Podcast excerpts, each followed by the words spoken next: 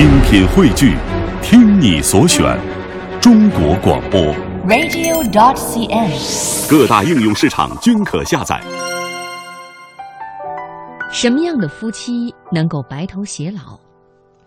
接下来我们就聊一聊这个非常有意思的话题。什么样的夫妻能够白头到老？在婚姻期间能不能够预测出来？心理学家在实证研究中做到了。当然，这不是算命，而是实实在在的心理学实验。著名情绪专家、西雅图大学的教授约翰·高德曼，在一九九二年曾经对七百对夫妻的随机谈话内容进行了十五分钟的观察研究。随后，由他的研究小组为这些夫妻之间的情绪互动打分，并且以正负面情绪五比一为基准线，预测十年后哪些夫妻会离婚，哪些夫妻仍能够在一起。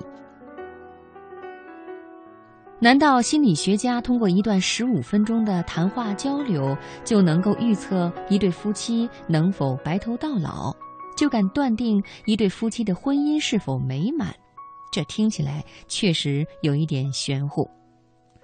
事实上，这项实验的最终结果还真的是蛮准确的。那么，这其中的玄机又在哪里呢？高特曼教授是这样分析的。在婚姻或者恋爱关系中，如果夫妻间的正面情绪互动与负面情绪互动的比例是五比一，那么这对夫妻就会白头偕老；如果低于这个比例，或者正负面情绪接近一比一，那么他们就很有可能会离婚。五比一的正负面情绪互动是夫妻间能否白头到老的黄金比例。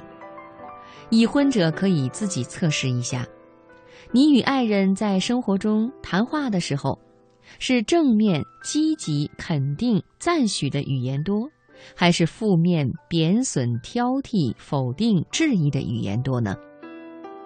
生气是负面情绪的头号代表，生气不仅伤害身体、影响人际关系，还是破坏婚姻和危害夫妻感情的大敌。积极正面的语言让婚姻充满芳香的气息、温柔的气场、爱的清泉和幸福的音符；负面消极的语言让夫妻之间硝烟弥漫、战火不断、冷言相对，最后分道扬镳。